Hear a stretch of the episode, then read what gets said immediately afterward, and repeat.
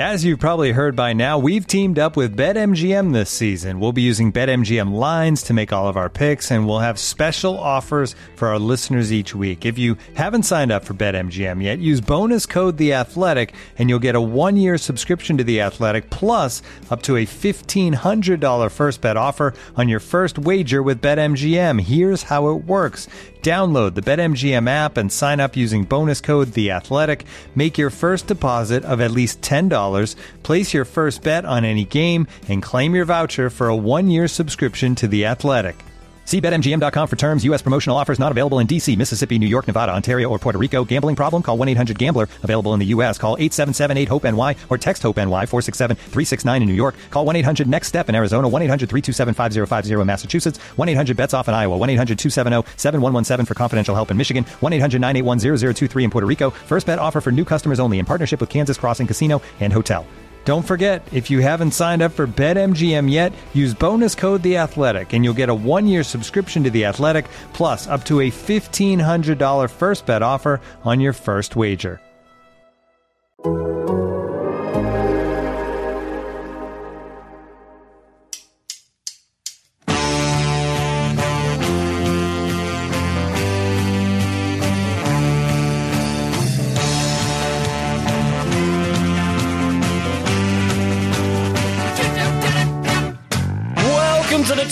Soccer Show. My name is Ryan Bailey, and on this episode, we're looking at the first round of Champions League semi finals and a few CONCACAF Champions League games and the quarterfinal stage to boot. Joining me to do so is a man who's so nice and so lovely, he would always allow Riyad Mahrez to take a free kick if he asked nicely. Taylor Rockwell. Yeah, I mean, if he asks nicely, that's what you have to do. It's what chivalry requires. Yeah, but I mean, what if you were the better free kick taker? What if you were Kevin De Bruyne? Oh, in that case, never mind. Chivalry is dead. okay, I retract I'm my previous introduction in that case. well, uh, joining the formerly chivalrous Taylor and I is a man who is to American soccer what Christian Pulisic is to American soccer, a runaway success, Joe Lowry. That is the highest compliment. I, I would have had significantly less success scoring the goal that he did uh, the other day, but I'm going to take that, Ryan. Thank you. Well, he was given an awful lot of time on the ball, so maybe you'd have had a better chance than you thought. So maybe we can get onto that a little later, Joe. Maybe. I don't think you've seen me play soccer, have you, Ryan? I haven't. I'd like to. do, you play, do you play rec league?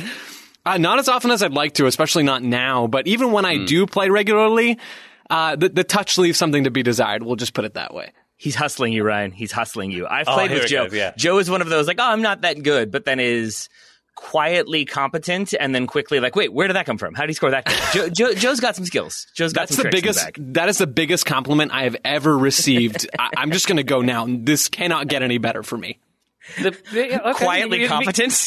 That's, At least I mean, that's being the biggest compared compliment. Pulisic and also quietly competent. Those are two, yeah, great compliments. I, I guess, I guess related to soccer, yeah, it's those are pretty big compliments. Maybe life wise, not so much. Taylor has mentioned off air on the subject of rec league and, uh, and, and playing the game that he played four or five times a week. Like, how did you keep that up? Like, that's a lot mean- of games per year. I mean, barely, I think is my answer. I was definitely reaching the point. That was before quarantine. I was definitely reaching the point where that was probably not sustainable, especially two full games on Sunday, like two 90 minute games on Sunday. Oh. Yeah, I'm not really, I'm not, I'm, and it's not like I'm particularly fit. I am not Ryan Bailey who can run a marathon. I could definitely watch Ryan run a marathon without getting out of breath. I think, I think I could do that. I think you've got a problem if you're playing, playing that much, to be honest, Taylor. Do You need to talk to someone. I, I, I mean, you know, it's just, it's what I got to do, Ryan. It's, it's the next one's right around the corner. It's like FIFA. You can't stop. You got to keep going. You got to win. It's how it works. You do indeed. You do it. In, I'll tell you who else has got to win. Paris Saint Germain. They've got to score bit. at least two goals when they face Manchester City uh, in their second leg of their semi final. The first one taking place this very Wednesday. Uh, on the commentary on the uh, on the US coverage, this was introduced as the hyper modern, hyper powered, hyper moneyed clubs. Uh, which I thought was uh, pretty liberal use of hyper there, but it was hyped up this game, uh, and it, it did. Uh, it was very entertaining in the end. I think Joe we'll call this very much a game of two halves. One where one team was very good, and the other where the opposite thing happened. Now that is some outstanding analysis there, Ryan. I, I don't disagree though. That's the thing. So I get a big bucks. I don't I don't disagree with that general premise surrounding this game. In the first half, PSG were better. They were the better team in that opening 45 minutes. In the second half, that wasn't the case. Now, I don't think even though Man City scored those two goals in the second half, I don't think City was as good in the second half as PSG was in the first half. It's a little complicated, but but hopefully that that translated to audio. But I, I do think that general narrative for the game holds true. PSG came out in that first 45. They held the ball a little bit more than I thought they were going to. They looked smooth mm-hmm. in possession with Paredes a little bit deeper, Neymar dropping down, Marco Verratti back in this team for Champions League action. And then in the second half, that stopped and City controlled the game much more. They they used their 4-4-2 press a little bit more, won the ball higher up the field, and then actually started creating some opportunities for themselves to score goals. And, and ultimately, that did make the difference in this game. I should note, by the way, the score was 2 1 to Manchester City. I neglected to say that at the top. Mm. It was 1 0 at half time to Paris Saint Germain, and things flipped around very much in the second half. But, Joe, you described there um, smooth, I think was the word you used for the way um, PSG had the ball. And I, I, very much agree with that. It was confidence. They were oozing confidence after City came out of the traps relatively quickly. They, they settled down very well, I thought, PSG. Uh, you know, and one thing that stood out to me, I think, uh, Taylor, is that they were very organised at the back. That back four was very, very almost rigid to the, the, yep. the way they were holding it, and um, they looked very disciplined. And the way they were swarming players like Foden when he got on the ball in the final third, I thought was very, very impressive. Which is all the more baffling for how that defence dealt with the second half. Yeah, it reminded me. Here's the analogy I'll go with: is like what you're supposed to do if a black bear ever charges you, and you make yourself big and loud, and then like don't run away. And I think PSG did a really good job of not running away and not running too. When Kevin De Bruyne, who was playing as the false nine pretty frequently in this game, when he would drop mm. deep, they very pointedly did not follow him. And you could see him a couple times like look to be like, don't you guys want to get me? Like I'm open. Aren't you worried? And it did not happen. And I think when he would get the ball, then he would turn and have at least one PSG defender closing him down really, really quickly, but it was always sort of before he could get up a full head of steam. To some extent, I think PSG took that page out of City's playbook that throw a body at the person as they're in transition, and you're either going to win the ball, maybe you're going to foul them, or at the very least, you're going to make them adjust a little bit and slow down, and you can get everybody else back. Once you're back, don't bite, don't get pulled apart. And I think it's a big reason why City ended up getting kind of funneled out wide and didn't really have much else to do aside from that in that first half. Oh, City love being funneled out wide. They do. Ru- they do. Uh, PSG rue the day they they decided to do that. Taylor, I tell you what. Um, it, I, I, was quite impressed with Neymar and Di Maria because they're very good players. But the coverage they had on the field, maybe maybe Joe, you can speak to this. It, it felt like Neymar was playing every position, at least in yeah. the first half, and and Di Maria was all over the place as well. There was a moment I think I texted you boys about where he came back with the back four and, and made this sort of outstanding um, assist, which which was ruled out in the end for the um, for a chance for um, Mbappe, I think it was. But mm-hmm. they seem to have a lot more freedom than say the backline did it's so fluid for Mauricio Pochettino, and that is representative of a, a, trend in soccer right now, and a trend we'll talk about more with the CONCACAF Champions League game that we've got later on. But it's so fluid, and there's lots of interchanging between the front four for PSG because Mbappe can play wide, or he can play as a number nine. Neymar can play as a number 10 or he can play out wide. Di Maria can play almost anywhere across that band of three underneath that nine. And then Marco Verratti is kind of a wild card because we didn't see him in the last round for PSG in terms of the Champions League. So he's coming in and playing on the left wing question mark. It's really just the left back for PSG hmm. overlapping and Verratti having freedom along with Neymar to pretty much go wherever he wants and it works really well. It's it's challenging to harness that fluidity in a productive way, but in the first half, Pochettino and PSG they did that. They had those players working together in harmony, just like we did. It was Draxler instead of Verratti, but just like they did against Bayern Munich in the last round. It's it's really impressive to watch, and more than that, it's fun to watch. And Joe, as good as Neymar and Di Maria were, Mbappe didn't have his finest outing. You, what, what, what do you attribute that to? I was paying very close attention to Mbappe in this game because of what Taylor and I, you, you and I talked about yesterday uh, on our show, the American, the American Weekend Review. I don't remember what I actually titled that show. It's a work in progress, folks. It's a work in progress. But because of that matchup in this game where we thought it's going to be PSG sitting back and Mbappe really blazing out on the counter, and that was the pattern to an extent. But Man City pretty much eliminated Mbappe a lot. And I watched that matchup very closely between Mbappe and you know, Man City's backline and, and midfield really. And City did a really really good job of denying him space. The center backs would converge and head the ball away, or Ed- Ederson would come up and clear the ball or, or, claim the ball, like on that moment you talked about, Ryan. Or yeah. the fullbacks would tuck inside and form a compact line of four, or maybe they'd have a little staggering in there. City paid attention to Mbappe very clearly in this game, and I, I saw the stat on Twitter from Opta tonight, this this Wednesday night as we're recording, was the first time that Kylian Mbappe completed 90 minutes in a UEFA Champions League match and failed to attempt a single shot. Credit to Man City for how they defended against him in this game.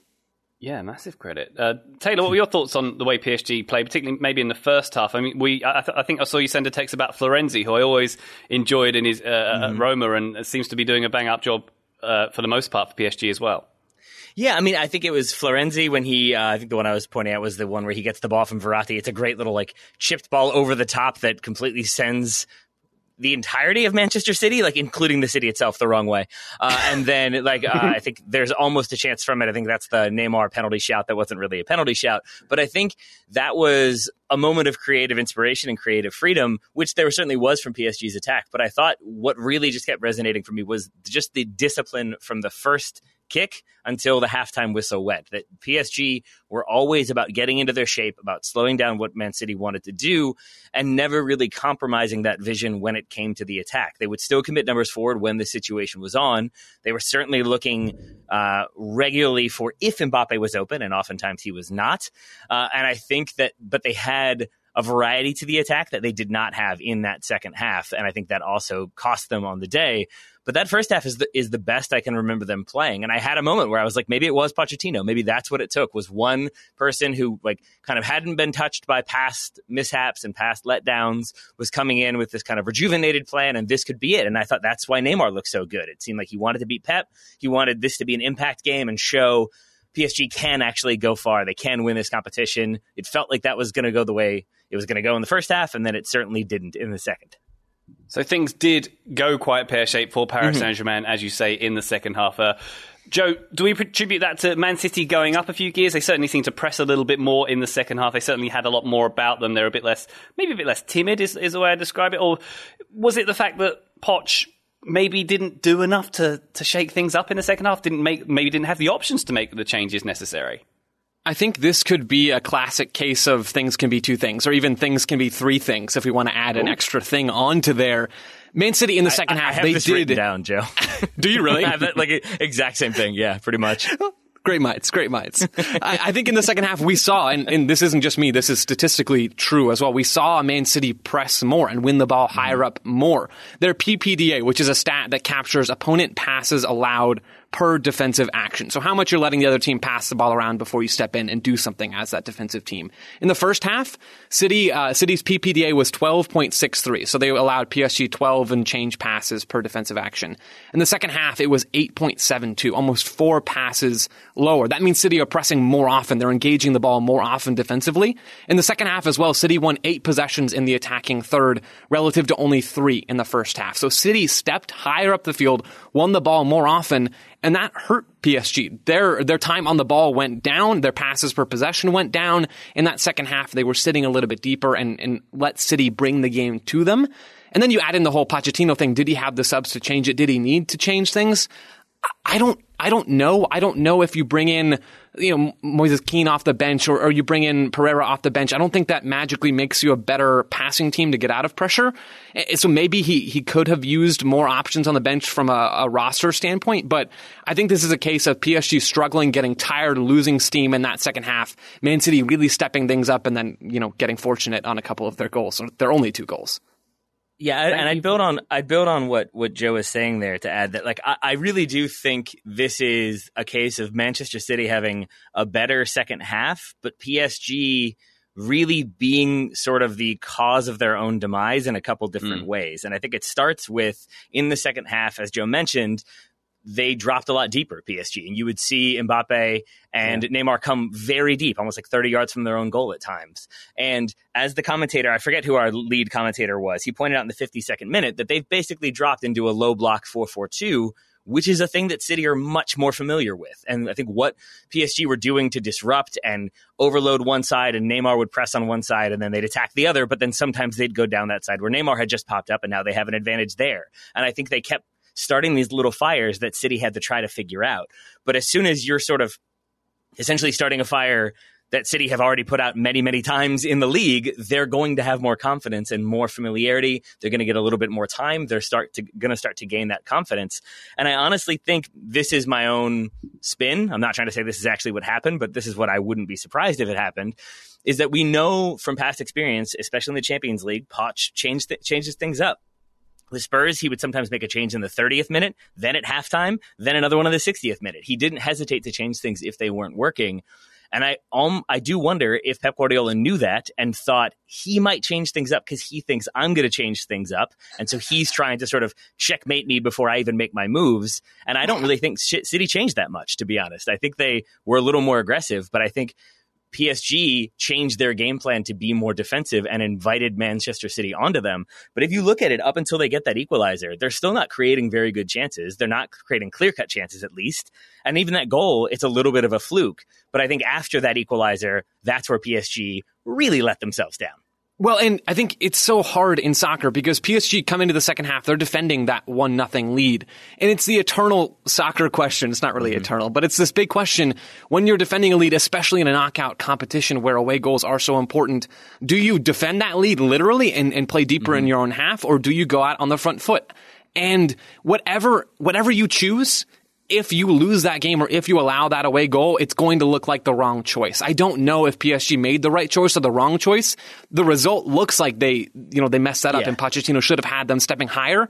But I don't know. I don't know. And this is not necessarily con- contradicting what you said, Taylor, but I don't no, know whether to blame PSG for sitting deeper or, you know, whether just to say, man, the luck didn't go their way in that second half. Well, let, let me refine it a little bit more then, because that's a fair point, Joe. And you're absolutely right that like, damned if you do, damned if you don't. But right. I think the other thing that really hurt PSG in that second half was that they were still so focused on building out under pressure. And it was almost as though they had trained on it the whole week and completely backed themselves to be able to handle the technical ability and precision of Man City's press. And they did in the first half, especially pass their way out and keep their cool.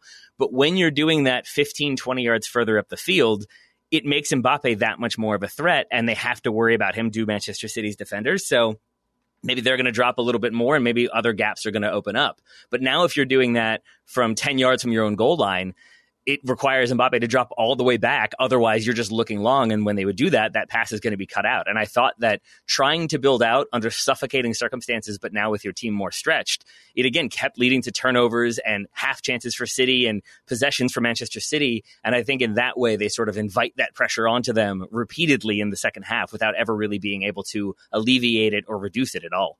Yeah, that's is fair. There, is there a school of thought with Poch in terms of his decision making, what he did in the second half, and the team sitting deeper, so on and so forth, that he did make the right calls, but this was, and they could have, you know, sat this one out and held out, were it not for some fairly careless individual errors that led to the goals. Yeah. Um, with you know with the with equaliser from Ken De Bruyne being a cross that goes straight in, and they were very in, in, emphatic on the CBS coverage here that um, yeah they were uh, someone should have headed it away at that point. Certainly Peter Schmeichel was. He did not want to he did not want to blame the, the Navas for that at all. He was quite adamant about that if you watched the coverage after the game. Uh, and and the second one with that wall uh, which um, you know they had the, the, draft excluded a person lying on the floor to try and block, but it's it's all well well and good having that when you have a massive hole open up in the wall that Riyad Mahrez can find a way through. My my uh, my here we go. I haven't seen a wall that expensive and vulnerable since the one that Trump put up on the southern border. There's my political joke for the evening. You're very welcome. But um, Uh, what, what, I mean, it had I, as I've many got, holes and gaps. I think that's fair. exactly. So I've got two questions there. Did Riyad Mahrez mean to find that hole, or was he just was it mishit and it was going straight at the wall? And do you buy into my theory that it was just a couple of careless errors, and uh, without those, PSG would have been laughing and, and would have set up correctly in that second half? Maybe I'll go to you first, Joe. Yeah, I totally buy into your theory. The the XG on this game, it's dangerous to draw too many conclusions from from single game expected goals, but PSG had the edge in this game. The the two shots that Man City scored on, I think I looked at it at after the game and they totaled 0.02 XG between the two shots. So eh, the odds of that happening were so low. And if those chances don't happen, they don't find the back of the net. We're talking about this game probably a little bit differently than we are right now. As far as whether or not Riyad Mahrez meant to find that gap, I'd, I'd wager probably not. It seems hard to bank on a, a massive hole opening up in right. any wall at this level. But uh, you'd have to ask him, Ryan. I, I am I am slightly curious. I think you know there was a conversation between De Bruyne and Mahrez where De Bruyne afterwards in an interview said like he Mahrez asked him nicely if he could take it. I wanted it was something like, and he said he said to Mahrez, "Well, if you believe in yourself, you can take it." Or that's at least what he told the reporters, which sounds very idealistic. But I, I, wonder what that conversation was about. Was it Mahrez said, "I'm going to hit it straight at the wall and see if something happens"? What do you think, Kev? Shall I give it a shot? I don't know. Not I think what he one. said uh, was he quoted the great Billy Zane, and he said, "You make your own luck." Uh, that's right, a Titanic quote for you both, which I think is actually Thanks, quoting Dwight Schrute quoting Titanic. But either way, uh, I, I, think, but like Ryan, I do mean that sort of sincerely. That no, I don't think he was aiming for that. I think it was a fortunate bounce, and obviously the ball in is is pretty fortunate in the way it ends up. I do not think Kevin De Bruyne meant that, uh, hmm. but I think there is this idea in my, for me at least, that you do you put yourself in advantageous positions to then get lucky, and I think changes like bringing on Zinchenko, and now you have a left-footed, left-sided like fullback who can get forward and ping those balls in more readily and more, with more danger to them. You're going to create some vulnerabilities. You're going to make somebody have to come over to cover him, and now that opens up other spaces. And maybe if a player is then trying to close that space, that's where a foul occurs that wouldn't have occurred in the first half. And I think City just made smart little changes and adjustments that I think really did compound what PSG were trying to do and then, yeah, a few lucky bounces. And if you're PSG, I also think maybe it goes the opposite way of, uh, we're cursed. This is just how are we going to concede that goal and a goal through the wall? And then this red card, you could kind of see how they started to get frustrated and it became yeah. the official's fault. Why aren't you giving a red card for that? Why is that being called? And as soon as you're blaming the official and saying this game is against us and we just can't get anything right, you're sort of admitting that you're not going to get anything right and the game isn't going to work out for you. And I think to some extent, Man City created some luck, and I think PSG lost some in the second half. Yeah, I think that's a fair way of looking at it. It's it's interesting to look forward to the to the next uh, to the next game between these two. As I say, PSG do need to score at least twice uh, to get something out of this one. Uh, we've got PSG who have their stories getting to this stage of the Champions League, as do Manchester City. Who's going to bottle it hardest? I suppose is the uh, question for this next game. Um, I, won't, I, won't, ask you, Joe. Don't worry, I won't ask you. I'm not going to ask you this week. Maybe I'll ask You're you too good to me on the next game. Hey Joe, what do you think the score is going to be? Oh, you know, it'll be which eight, minutes will the goals eight, come in? Eight. eight, no, that's huh? that, that's that's betting information. I'll, I'll, keep that to myself when I uh, uh, when I uh, head to Vegas here. Uh, but Joe, let me ask you this then, really quickly. I, I am of the opinion that if PSG did what they did in the first half, uh, in the first half of the second leg, but then also in the second half, and sort of create some confusion for Man City the way they did in the first 45 of this game, I think that puts them in as good of a position as they can, can be in because otherwise I think you're kind of playing into what City are familiar with. So if you make it unpredictable, I don't think they're capable of sitting back and absorbing pressure. I think they're going to play the game that they play. And so I think if you play 90 minutes of the game that worked instead of just 45, maybe you're able to get a result. So that's how I could see PSG getting back into that one. What do you make of that idea? No, I, I agree. And Ryan, uh, to give you some credit here, you've you've conditioned me well. You've trained me well because this afternoon I was thinking, man, Ryan's going to ask me that question. What am I going to say? How am I going to spin it? So I don't really give him an answer, but I kind of do. And my answer to you, Ryan, if you had asked me that question, I guess actually answering Which your question, Taylor, you didn't. And credit to you for that. I appreciate it. I, I think PSG can totally get back in this game by playing how they did in that first half. And Taylor, I would I would tweak kind of how how we think about it slightly or how I think about it maybe mm. and, and say they, they do sit deep a little bit at times, but then they play this really free flowing, lovely soccer when they get the ball. It's either direct or it is a little bit more, you know, pass, pass, move, move. Yeah. We're going to build up. And so it's this really nice variety of things that they do. And I think they, they hit the combination right on the head in that first half of the different tactical elements in that game plan. They, they nailed pretty much everything in that first half. And if they can come out and do that, it's, it's a hard thing to do. But if they can do that for 60, 70, 80, 90 minutes in the second leg, there's no reason why PSG couldn't win this tie still. I'll add one more note to this game, gents. Um, uh, Michael Mitchel Bakker at left back for PSG. He, he, he brings me he brings a smile to my face whenever I hear his name because when my daughter and I play soccer in our living room, uh, she's five years old and um, she kicks the ball and she wants me to go further back. She goes back, Bakker, Bakker, Backer, more backer. So every time I hear backer, it just makes me think of that, which was delightful. That's anyway, so good. I don't know why I'm told that story on a podcast, but here we are. Man City won this game 2-1. Uh, it's all to do for Paris Saint-Germain in the second leg of this one. When we come back after this short break, Real Madrid versus Chelsea. This episode is brought to you by Michelob Ultra, the official beer sponsor of the NBA. Want to get closer to the game than ever before? Michelob Ultra Courtside is giving fans the chance to win exclusive NBA prizes and experiences like official gear, courtside seats to an NBA game, and more. Head over to michelobultra.com slash courtside to learn more. Looking for an assist with your credit card, but can't get a hold of anyone? Luckily, with 24 7 US based live customer service from Discover, everyone has the option to talk to a real person anytime, day or night. Yep, you heard that right. You can talk to a real human in customer service at any time. Sounds like a real game changer if you ask us. Make the right call and get the service you deserve with Discover. Limitations apply. See terms at discover.com slash credit card. Total Soccer Show, we are back. Real Madrid against Chelsea. This one finished even 1-1. Chelsea getting a vital away goal courtesy of Captain America, the other one, not Joe Lowry, uh, who got one in the Spanish rain. Uh, Chelsea were the better team here, Taylor. Uh, not the highest quality of play, I would argue, throughout this game, but, uh, you know, uh, maybe, maybe Chelsea could have come away with even more from this. Yeah, I think they definitely could have. I think those first 15 minutes of many have pointed out could have put them up 3 0, maybe 4 0. And then mm. this is a very different conversation we're having. I think they slow down a little bit as the cards start coming out and the weather gets worse. I think, especially when Madrid are able to equalize, I think for both teams, there's a little bit of a sentiment of we would like to get something. We would like to get the full win here, but we're also not going to put ourselves in a position where a weird bounce because of a waterlogged pitch ends up costing us the entire thing. So I think there was a little bit more caution, especially in the second half. But overall, yeah, I give the edge to Chelsea. I think that's fair. I think that's completely fair too. Yeah, pretty impressive stuff. As you say, they came out quite aggressively in this one. They seemed a lot more physical, a bit more press about them than Real Madrid, who didn't seem to have much press at all. Of course, um, hmm. uh, yeah. Joe, on, on, the, on our show notes here, you, you mentioned how that Chelsea had a great game plan to expose Real Madrid's defensive approach. Tell us more.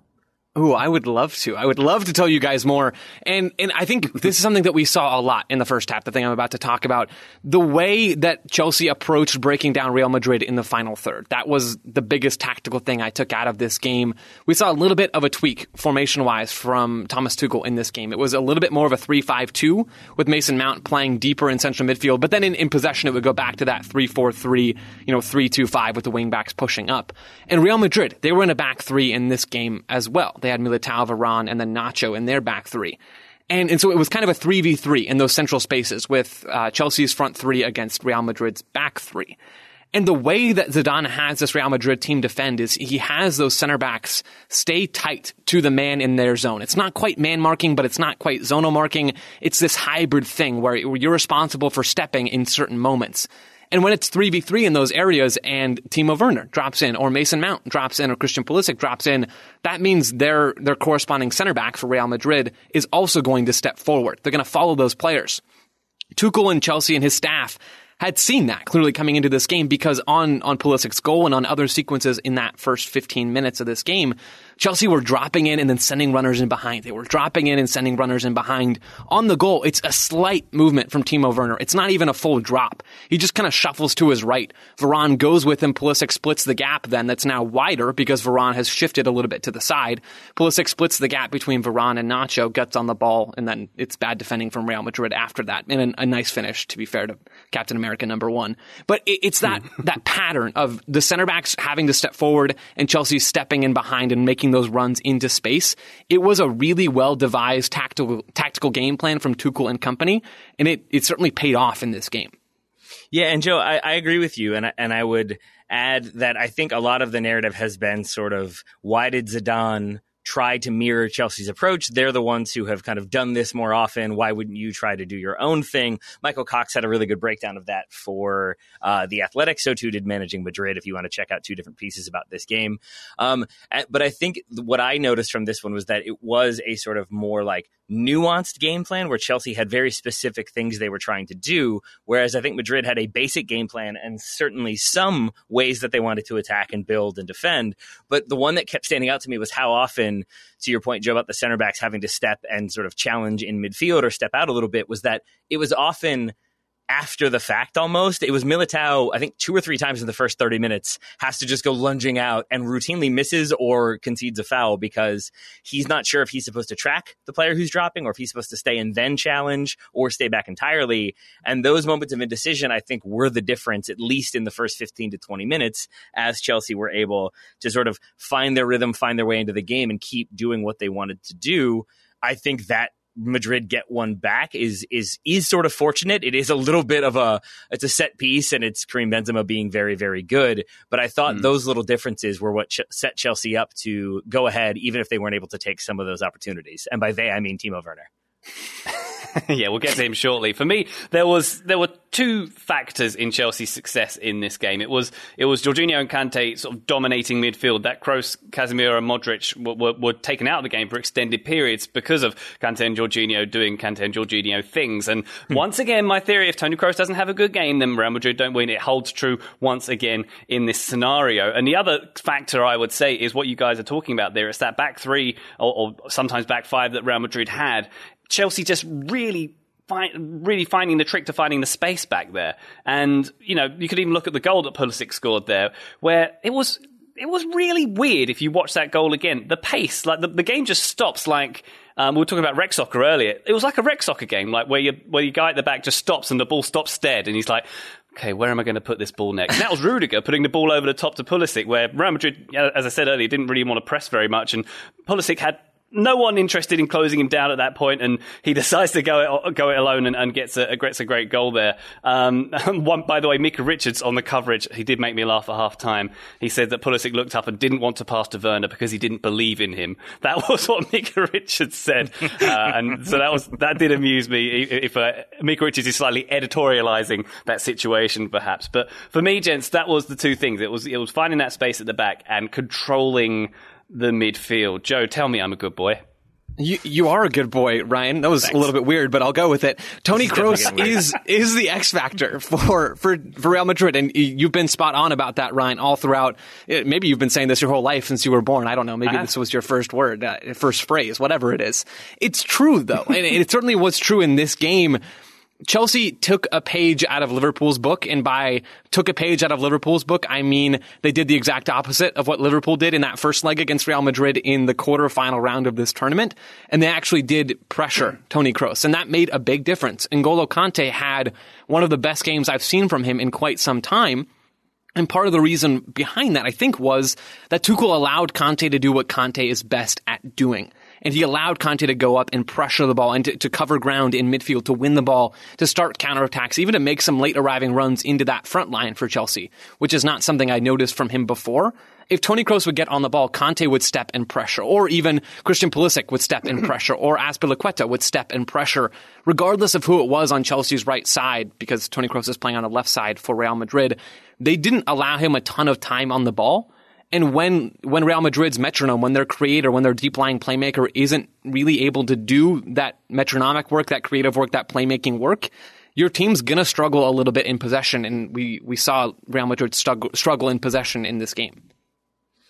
Joe, with they did indeed. I will echo what Ryan said to echo what Joe said, and then I will ask Joe. We, we, may have already covered this, but I wanted to go back to it. Joe, do you have an idea why for like that ball for Pulisic over the top that he's able to bring down? It's sort of a it's like a lofted ball, not quite a moon ball, uh, but it, it is. Ball. It was a red ball. There we go. Yeah. Uh, but it is sort of, I'm assuming, targeted at that back line being a little bit exposed or a little bit disjointed, so they're not keeping an exactly cohesive line. But the reason why I spotlighted is because, I mean, that's literally a thing they did inside the first minute. Jorginho in the first minute goes for Pulisic over the top, making a very similar run. And I think there was another time in between where Mason Mount tries to make that run, and there's another ball over for him that doesn't quite come off. So to me, that also says, and I'm wondering if maybe that's why Pulisic went and celebrated with a very specific person on the bench. If like that was a thing that that person had spotlighted, that maybe Madrid in a back three, because there was some indication that they would go this way.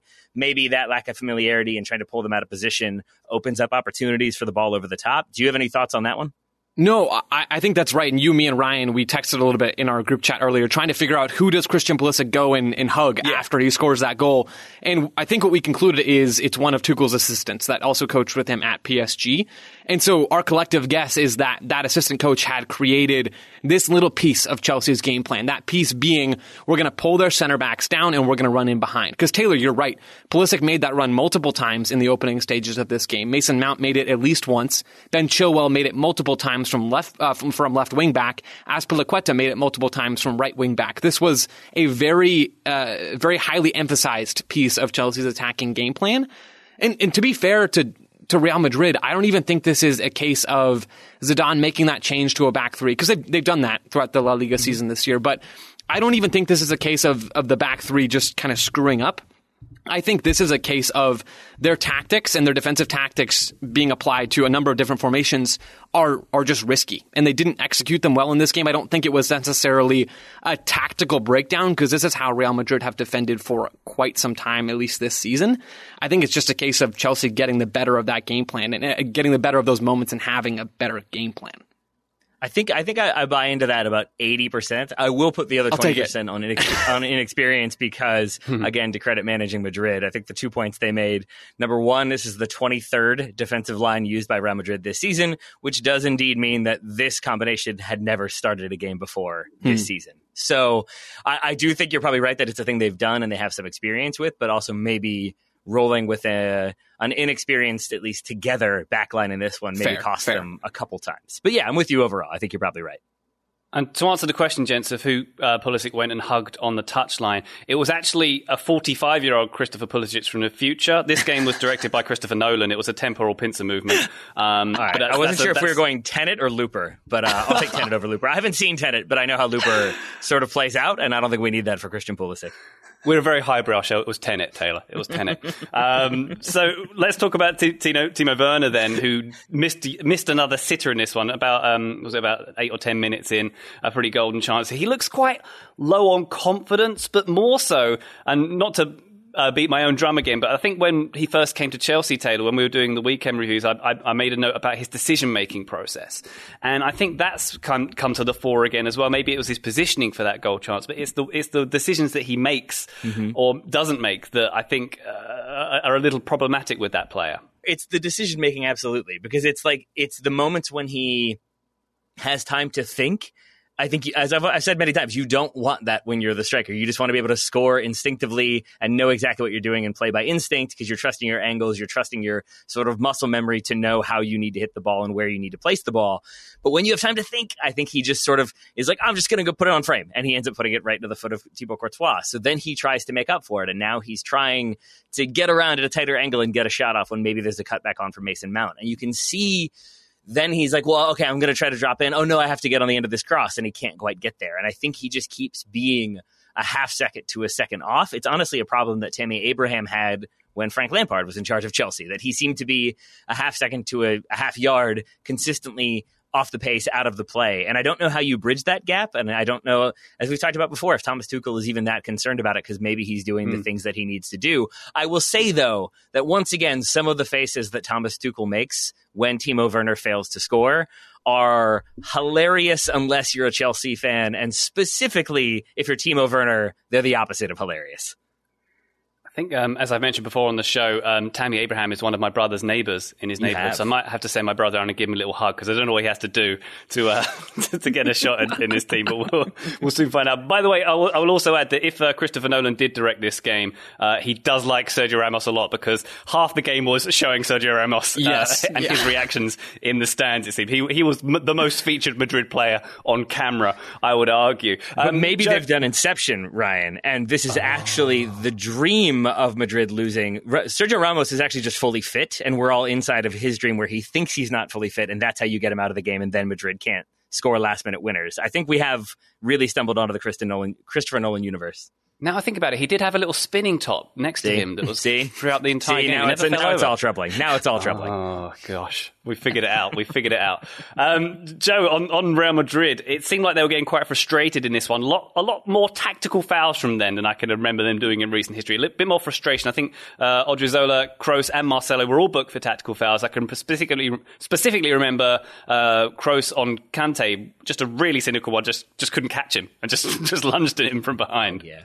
Well, I mean, it's a frustrating result for Real Madrid. So I can almost understand understand where they're coming from, but also at the, at the same time, you really can't afford to allow another away goal. And so tactical fouling certainly does come into play here. It's, it's a, an okay result for Real Madrid looking at it from a little bit more of a big picture standpoint, but man, they certainly would have preferred, obviously, not to give up any goals in this game, but even a 1-1 draw with some of those tactical fouls puts them in an interesting situation for the second leg. But I don't blame, I don't blame a cynical Real Madrid towards the end of this one.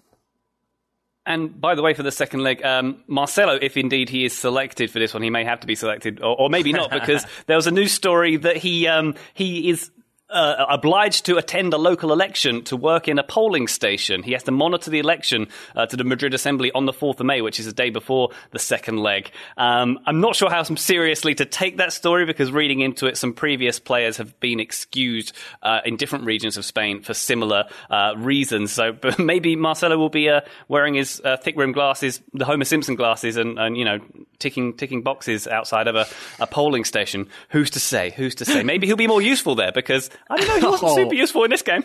Uh, Ryan, there is an update to that story. Uh, I think several of the people who are running for office have been brought down by off the ball incidents and won't be able to stand election. So I think Marcelo should be good. I don't know if those two things are uh, linked at all.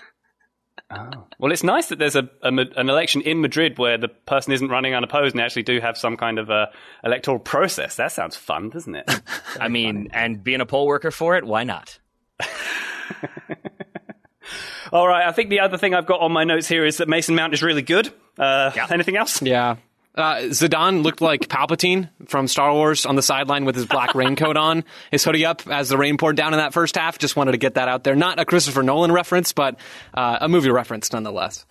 I'm convinced, and maybe this is also a Christopher Nolan plot, that like there's only like one source of uh, I'll say football for these purposes, like footballing power when it comes to England, and a couple players just pass it around because I felt like Phil Foden didn't have the strongest game overall, but then he has that one run where it's like, oh right, he's exceptionally good. And I feel like Mason Mount had used so much of the England England footballing power the day before that there was only like two percent left over for Phil Foden to use today, uh, because Mason Mount at times looked far and away, genuinely far and away the best player on the pitch. Other times, other people, but uh, like Mason Mount kept doing things that made Dani Carvajal try to man mark him and try to track them the whole way, and when he couldn't, there was more cynical fouling. And I, I, really did think this was another reminder of just how good he is. Uh, and mm. not just because he is twinsies with Christian Pulisic. So there are two of them and you never know what they're going to do at any time because they have drift and they're compatible. Indeed. Are you saying that in the Euros, England's only going to have one good player on the field, Taylor? Yeah, that's tradition, no?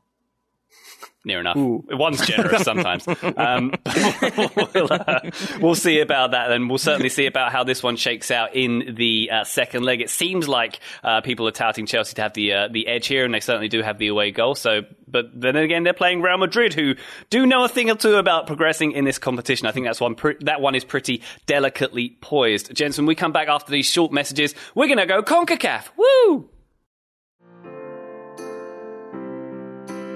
This episode is supported by Season 3 of FX's Welcome to Wrexham. Celebrity owners Rob McElhenney and Ryan Reynolds' small town Welsh football club has finally been promoted into League Two after 15 seasons in the National League. Dedicated staff and supporters celebrate the city's return to glory while bracing for the newfound challenges that come with being in a higher division. Will Wrexham AFC stand up to the challenges and rise again into League One? FX is Welcome to Wrexham. Catch all new episodes Thursdays on FX. Stream on Hulu.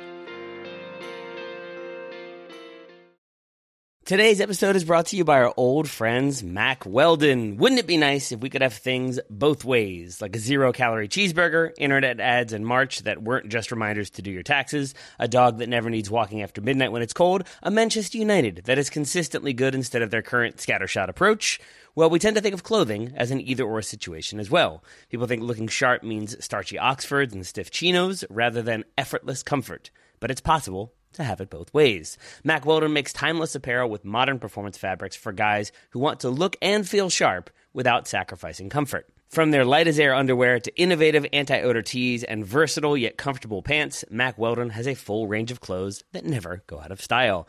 I got a few things recently, including a long sleeve polo, which I love, uh, maybe the most comfortable t shirt, which I also love, and my new favorite sweatpants, the Ace sweatpant. It's exactly what I described above comfort and versatile, but still stylish. It's the type of sweatpant I can wear to pick up my kids from daycare and not think, I'm now wearing sweatpants in public. The other parents will judge me. Now I just think, judge away, nerds, because you will never be this comfortable unless you're also wearing a pair, in which case, high five.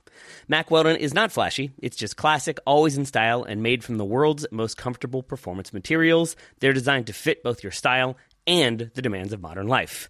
So get timeless looks with modern comfort from Mack Weldon. Go to mackweldon.com and get 20% off your first order with promo code TSS. That's M A C K W E L D O N.com, promo code TSS to get 20% off your first order. Thank you to Mack Weldon for sponsoring today's episode. Total Soccer Show, we are back. Let's talk CONCACAF Champions League. We're at the quarterfinal stage here. We had Atlanta United taking on the Philadelphia Union on Tuesday evening. This was a jolly good romp, wasn't it? Maybe not so much if you're an Atlanta fan, although, Joe, it seems like Atlanta were actually pretty darn good in this game. I've not, I can't remember a team losing 3 0 being as compelling as they were. Yeah, Gabriel Heinze said after the game, it's a joy to watch my team play. I don't think I've seen a manager say that after a 3 nothing loss ever. Yeah. But he's kind of right. Taylor, I saw you, you send a text in our chat about this and I, I felt the same thing watching it last night on, on Tuesday. Atlanta played really pretty soccer in this game. They moved the ball well. It was so fluid. I gave up trying to pin down what formation they're playing because they really weren't playing a set formation. That's part of Heinze's philosophy. It's all about spacing and rotating and reading your, your teammates' movements in possession, and that dictates how you move around. So Atlanta dominated the ball. They had the vast majority of possession in this game. They had the vast majority of the chances in the first half. They pressed well in the first half. Note all the first half comments I'm making. Uh, and, and they looked really fun. Taylor, I want to flip it to you here. I, I don't I don't want to be mean here, but I don't think you've watched quite as much Atlanta as I have. What did you feel like from this game watching Atlanta play? Were you as excited about this as I was? I was excited after I got over my confusion of like, yeah. that's not where you're supposed to be yeah. right back. George Bello, you are a left back. You are not a central midfielder, but also a left winger and occasionally a center forward. Yep. Like, uh, yeah, I think I wasn't prepared. I knew there would be some position swapping and some shifts to overload and create vulnerabilities out wide. I did not know it would be this much, where sometimes George Bello becomes that other holding midfielder. Sometimes Soso drops in and we have a back three with three center backs, but sometimes Ibarra drops in and one of those center backs steps out. Yeah, the the variability of this Atlanta team was fascinating and confusing all at once, which I guess makes it most Christopher Nolan movies. We're continuing the theme here, fellas. We're continuing the theme. I'm not sure. Um, well, so you could argue that there's some miscommunication in some Nolan films. You don't really know what's going on, and that certainly seemed yeah. the case for the second goal, didn't it? With the uh, with the midfield there. oh man, tied, yeah, it in, all, tied it in again. Really well played from you, Ryan. First of all, it really was just a, a couple poor defensive errors from Atlanta United, namely Alan Franco on that second goal. Their designated player center back. I'm not aware of any other DP center backs in MLS, and maybe there's been one in the past, but this is one of the only DP center backs in MLS history. And this is Alan Franco's first game, to be fair to him, coming over from Argentina. Uh, he just now is getting into the lineup, but it's a counterattack for the Union. Leon Flach brings the ball forward. It's a little combination between him and Sergio Santos for the Union. And then Flach breaks in behind, and Alan Franco's the last guy back. And he just decides to go on a weird trip to pressure the ball pretty poorly instead of trying to split the distance between Flach and an on-running Kacper Przybyłko, the, the Union's primary goal scorer and uh, it doesn't work for Alan Franco. Flach gets the ball over to Przybyłko. Przybyłko scores, and then you, the Union are up two to nothing at that point, and Atlanta are pretty much done in the tie, and then they go down by another goal later on in this game, and then they're really done unless uh, unless something changes drastically in that second leg. Poor defensive errors from Atlanta in that second half, certainly, and yet somehow all of these goals for Philadelphia managed to come against the run of play. It was truly a baffling game. Well, Philly certainly took their moments, didn't they, Joe? And uh, I think you've mentioned on the notes that you think they might be the leading MLS contender in this competition this season. Yeah, the Union, based off of how they performed, especially in that second half, they were they were iced out of the game in the first half. But in the second forty five minutes, they just they did take advantage of their chances. They got out in transition and they showed that they can pressure the ball a little bit, that they can defend a little bit deeper if they need to. I think it's between the Union and Columbus. And I don't know how Columbus is going to do in their CCL clash against Monterrey. As we're recording, they're, they're about to start in that first leg. Columbus could get blown out. They could blow out Monterrey. I'd be surprised, but it is possible. It's somewhere between Philly and, and Columbus. And of course, now that I've said all this, Portland are going to win the whole thing. But I think Joe, I, I, I, agree that I think every time I watch this Philly team, I, I like them more, uh, and and I think a big part of that is because I have faith in Jim Curtin to figure some things out. I yeah. think he does that in this game. Where, uh, as I said, in various combinations, Atlanta I felt like were either in a back two at times when they were in possession high up the field, but more often were comfortable with the back three, and that allowed them to push numbers on. And I think Philly were a little bit more reactive to that in the first half. And in the second half, what I saw is Philly keeping three forward and sitting on those three who were staying back for Atlanta, which means they're always going to get nervous. That's like a principle of the way Atlanta are playing or like of the philosophy they have em- embraced. That then they're going to pull somebody back to create an overload to make sure they always have numerical superiority. But then you're making Atlanta change up what they want to do to make sure that they have the defensive balance and they can't dictate the game as much. And little adjustments like that, I think, rest control back if you're Philly. And then you kind of uh, like capitalize on the mistakes. It's what kind of what we talked about with Man City against PSG. That if they're gonna have a miscommunication and let the ball sort of sit between them, then take it and go to goal and make something happen and find a way to score. Maybe that's the answer to this is that we need Franco to just get a tattoo that says, don't let Philly beat you 3 0, a la memento. And then he won't forget and it won't happen again. Well, fortunately for you, Taylor, that might that might play out because Alan Franco is actually James Franco. So This is a performance art piece, and okay. it's all part of the Nolan universe that he's doing here. It's, it's a long term project, so um, maybe that will come to pass. You'll get the tattoo as well. Uh, Josef Martinez was booked in this one and kept kept being fairly um, cavalier thereafter. He's going to be suspended uh, for the second leg. Uh, Joe, is that is that going to be a problem for, for, for Atlanta in the second leg? Yeah, was it was it Josef Martinez that was booked or Jose Martinez for Philadelphia? I'm I'm trying to remember back in my no, mind at this you're point. You're quite right. You're quite right. I've, I've, uh, yeah. That's quite all right. I mean, that's quite all right. They have very similar names, and, and they actually have some similar qualities to them, even though they, they, even though they play in different spots. Losing losing Same their Martinez, too, yeah, yeah, yeah. There's some similarities. Losing their version of of the Martinez gentleman uh, is is going to hurt the Union because of how how Jose Martinez really does control the bottom of that diamond. I, I will say though, having that three goal lead is going to make that absence a lot less uh, a lot less challenging for them. But Jose Martinez is a hugely important player for the Union in any game that they're without him is a game that they're going to be a little bit worse off. Indeed. Mixed up my Martinez's. Won't do that again. Anyway, um, if they get through there, uh, it could be Portland Timbers or Club America waiting in the semi finals. Um, the other game that took place on Tuesday evening was Toronto against Cruz Azul. Uh, a very challenging one this was for Toronto. Cruz Azul being top of Liga, Liga MX at the moment. So they're on a 16 game unbeaten run going into this one as well. Toronto, meanwhile, having their training interrupted by alligators and such. Uh, so that, that must have been a challenge for them as well. And uh, Taylor, they didn't do so well in this one. No, they did not. they uh, they looked like a team that suddenly remembered their season had just started, and some of them were in preseason form. And I, I actively felt bad for Jozy Altidore at times. We've seen this with a few other players. Uh, Joe, who's the forward for Portland? Is it Yara? Yeah, yep.